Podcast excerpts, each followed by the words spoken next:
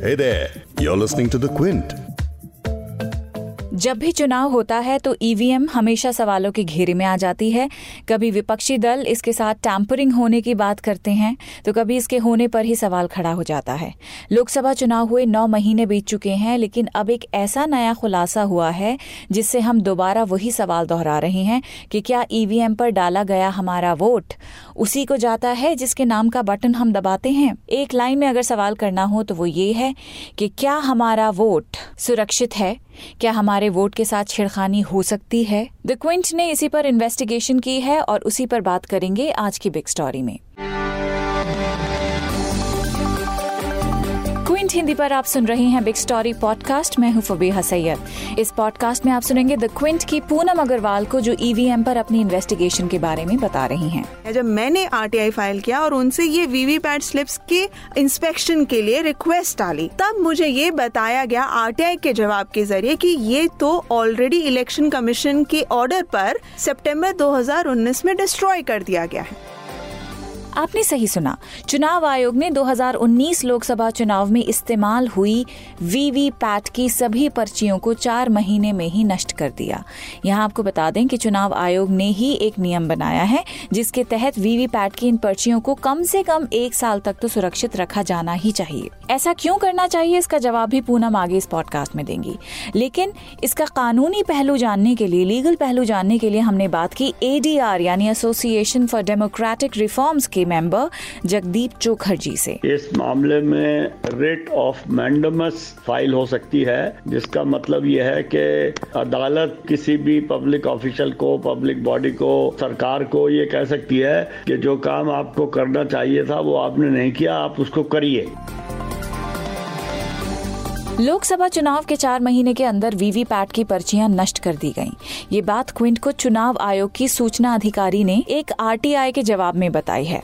RTI के जवाब के साथ ही चुनाव आयोग का 24 सितंबर 2019 का एक लेटर भी मिला, जिसमें सभी स्टेट्स और यूनियन टेरिटरीज के चीफ इलेक्शन ऑफिसर को वीवीपैट की छपी हुई पर्चियों को नष्ट करने का आदेश दिया गया था। इस वक्त मेरे साथ द क्विंट की एडिटर इन्वेस्टिगेशन पूनम अग्रवाल हैं। इन्होंने ही आरटीआई फ़ाइल की थी, जिससे वीवीपैट को लेकर यह खुलासा हुआ है।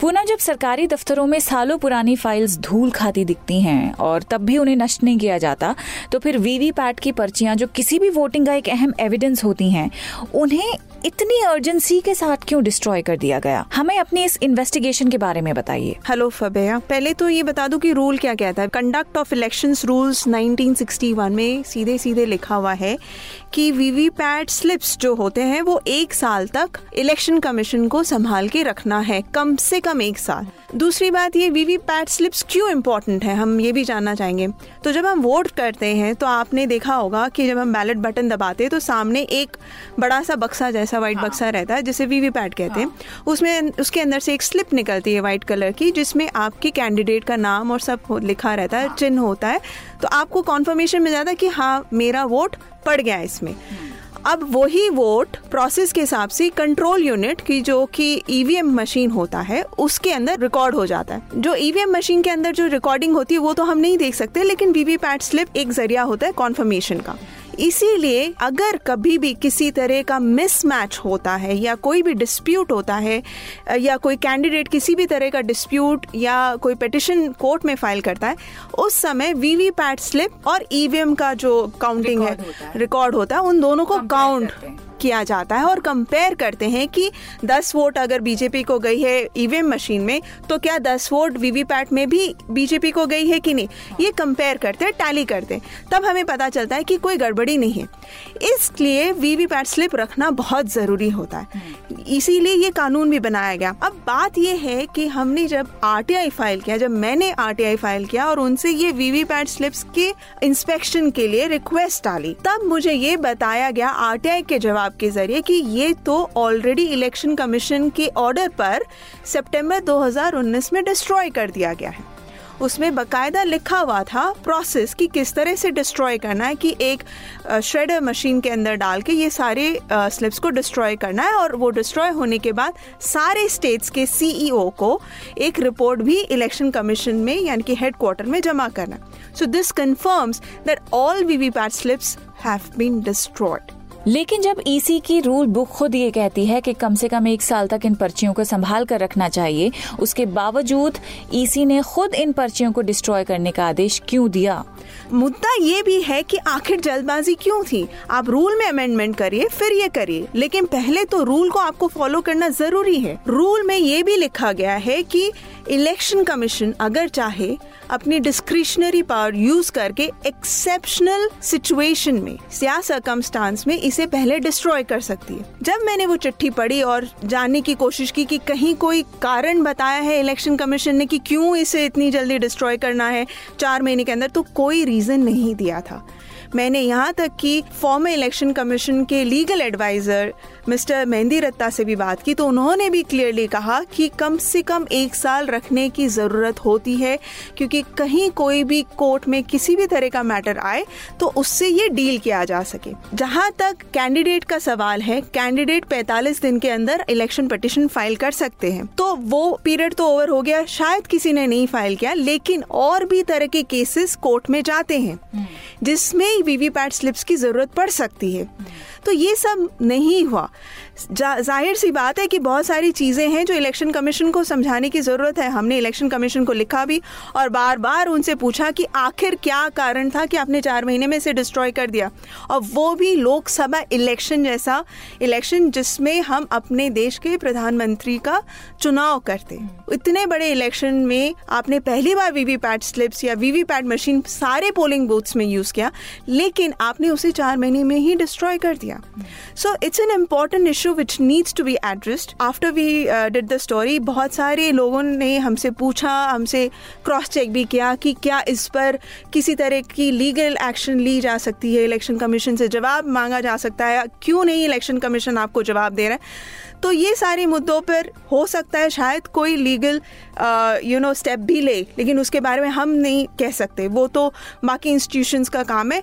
लेकिन जहाँ तक इलेक्शन कमीशन का सवाल है, उसने अभी तक हमने ये फ्राइडे यानी कि सात तारीख को ये स्टोरी पब्लिश की थी। आज चौथा दिन है। आज भी हमें किसी तरह का कोई जवाब नहीं मिला। जैसा कि पूनम ने बताया कि कोई इस पर लीगल स्टेप ले सकता है, यानी कि सवाल पूछ सकता है कि ऐसा क्यों किया गया। अब अगर वाकई में कोई लीगल तरीके से सवाल पूछना भी चाहे तो उसे क्या करना होगा?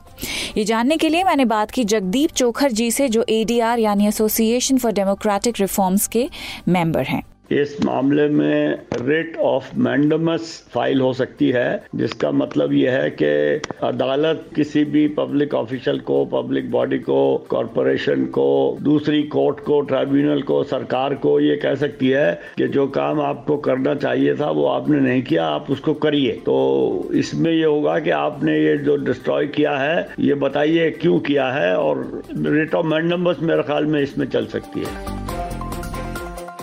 वीवीपैट स्लिप्स का इतनी जल्दी डिस्ट्रॉय कर देना जबकि इलेक्शन कमीशन के खुद के कानून में या रूल्स में ये लिखा हुआ है कि ये कम से कम एक साल तक रिटेन होनी चाहिए हम्म। तो ये कहा जा सकता है कि भाई आपने ये आपका रूल है कि एक साल तक रखना है। ये आप अपने आप ही के रूल की वायलेशन है। आप उसकी वजह बताइए। Okay. और अगर कोई वजह नहीं है तो फिर तो सोचने की बात है कि ये क्या मतलब है ऐसे करने का। ईवीएम से जुड़ी ये पहली इन्वेस्टिगेशन नहीं है जो पूनम ने की है। इससे पहले भी उन्होंने इलेक्टोरल बॉन्ड्स को लेकर एक बड़ा खुलासा करते हुए एक स्टोरी की थी। और ये वो स्टोरी है जिसके लिए हाल ही में उन्हें पत्रकारिता के बड़े अवार्ड रामनाथ गोइंका से सम्मानित किया गया।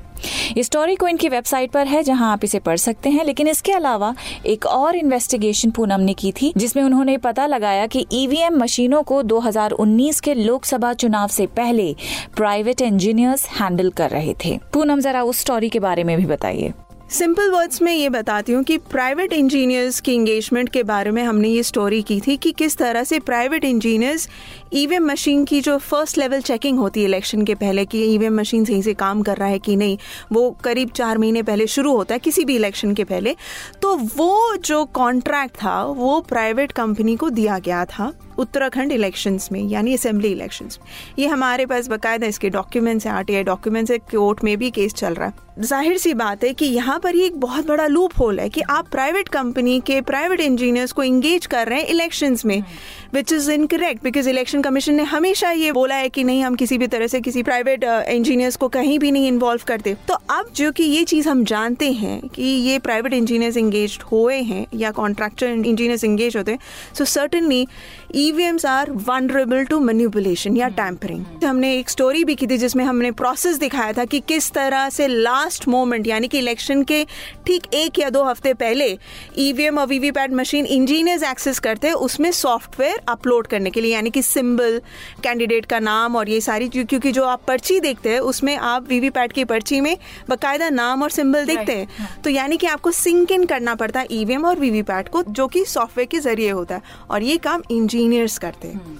जब हम ये चीज़ को जानते हैं कि इससे छेड़छाड़ की जा सकती है इसके ऊपर कंप्लेंट भी इसी को फ़ाइल किया गया है तो एक वीवीपैट स्लिप ही एक ज़रिया है इस छेड़छाड़ को डिटेक्ट करने का। क्योंकि वीवीपैट स्लिप ही एक वो सोर्स है जिससे वोटर कॉन्फर्मेशन लेता है कि हमारा वोट सही जगह गया है। इसके अलावा और कोई तरीका नहीं है इसके कॉन्फर्मेशन का कि ईवीएम में क्या वोट गया तो अगर आप वीवीपैट स्लिप ही हटा देंगे तो ये छेड़छाड़ किस तरह से डिटेक्ट होगा अगर हुआ है तो? चुनाव आयोग इलेक्शन कमीशन एक ऐसी ऑटोनमस बॉडी है जिसका काम ये सुनिश्चित करना है कि चुनाव बिना किसी पक्षपात के हों, एक फेयर तरीके से हों। लेकिन ईवीएम और वीवीपैट को लेकर इस तरह के खुलासों से चुनाव आयोग की विश्वसनीयता पर कहीं ना कहीं सवाल तो खड़े होते हैं। देखिए, अभी इलेक्शन डेली इलेक्शन में भी आपने देखा हो कि वोटर टर्नआउट का डेटा ऑलमोस्ट चौबीस घंटे बाद बताया है ईसी ने।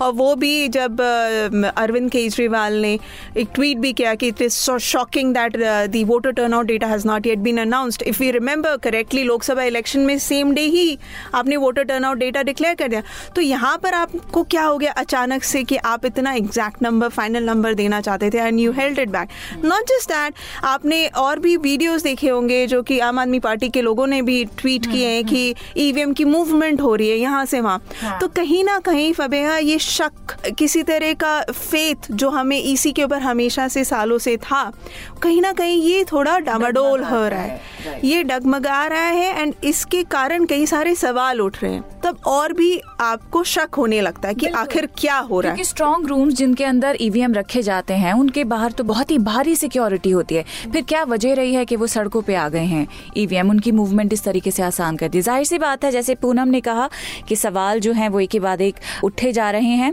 ईवीएम को लेकर। और अभी खैर हमारे पास जो इंतज़ार है जो बिल्कुल फ़ौरन जो हमें एड्रेस करना है। जिस स्टोरी को वो ये है कि कल असेंबली इलेक्शन का रिज़ल्ट आने वाला है, कल का पॉडकास्ट भी खास होगा। हमसे बात करने के लिए बहुत बहुत शुक्रिया, पूनम। थैंक यू फबेया आज का पॉडकास्ट यहीं पे खत्म करते हैं। कल फिर मुलाकात होगी एक बिग स्टोरी के साथ और कल की बिग स्टोरी दिल्ली विधानसभा चुनाव के नतीजे। दिल्ली इलेक्शन से जुड़ी हमारी और स्टोरीज हैं। इस पर भी हमने पहले पॉडकास्ट किए हुए हैं, जो कि आप सुन सकते हैं क्विंट हिंदी की वेबसाइट पे जाके। उसके अलावा गूगल और एप्पल पॉडकास्ट जियो सावन और स्पॉटीफाई जैसी एप्स पर भी बिग स्टोरी हिंदी की प्लेलिस्ट अवेलेबल है। मैं हूँ फबीहा सैयद और कल फिर मिलती हूँ।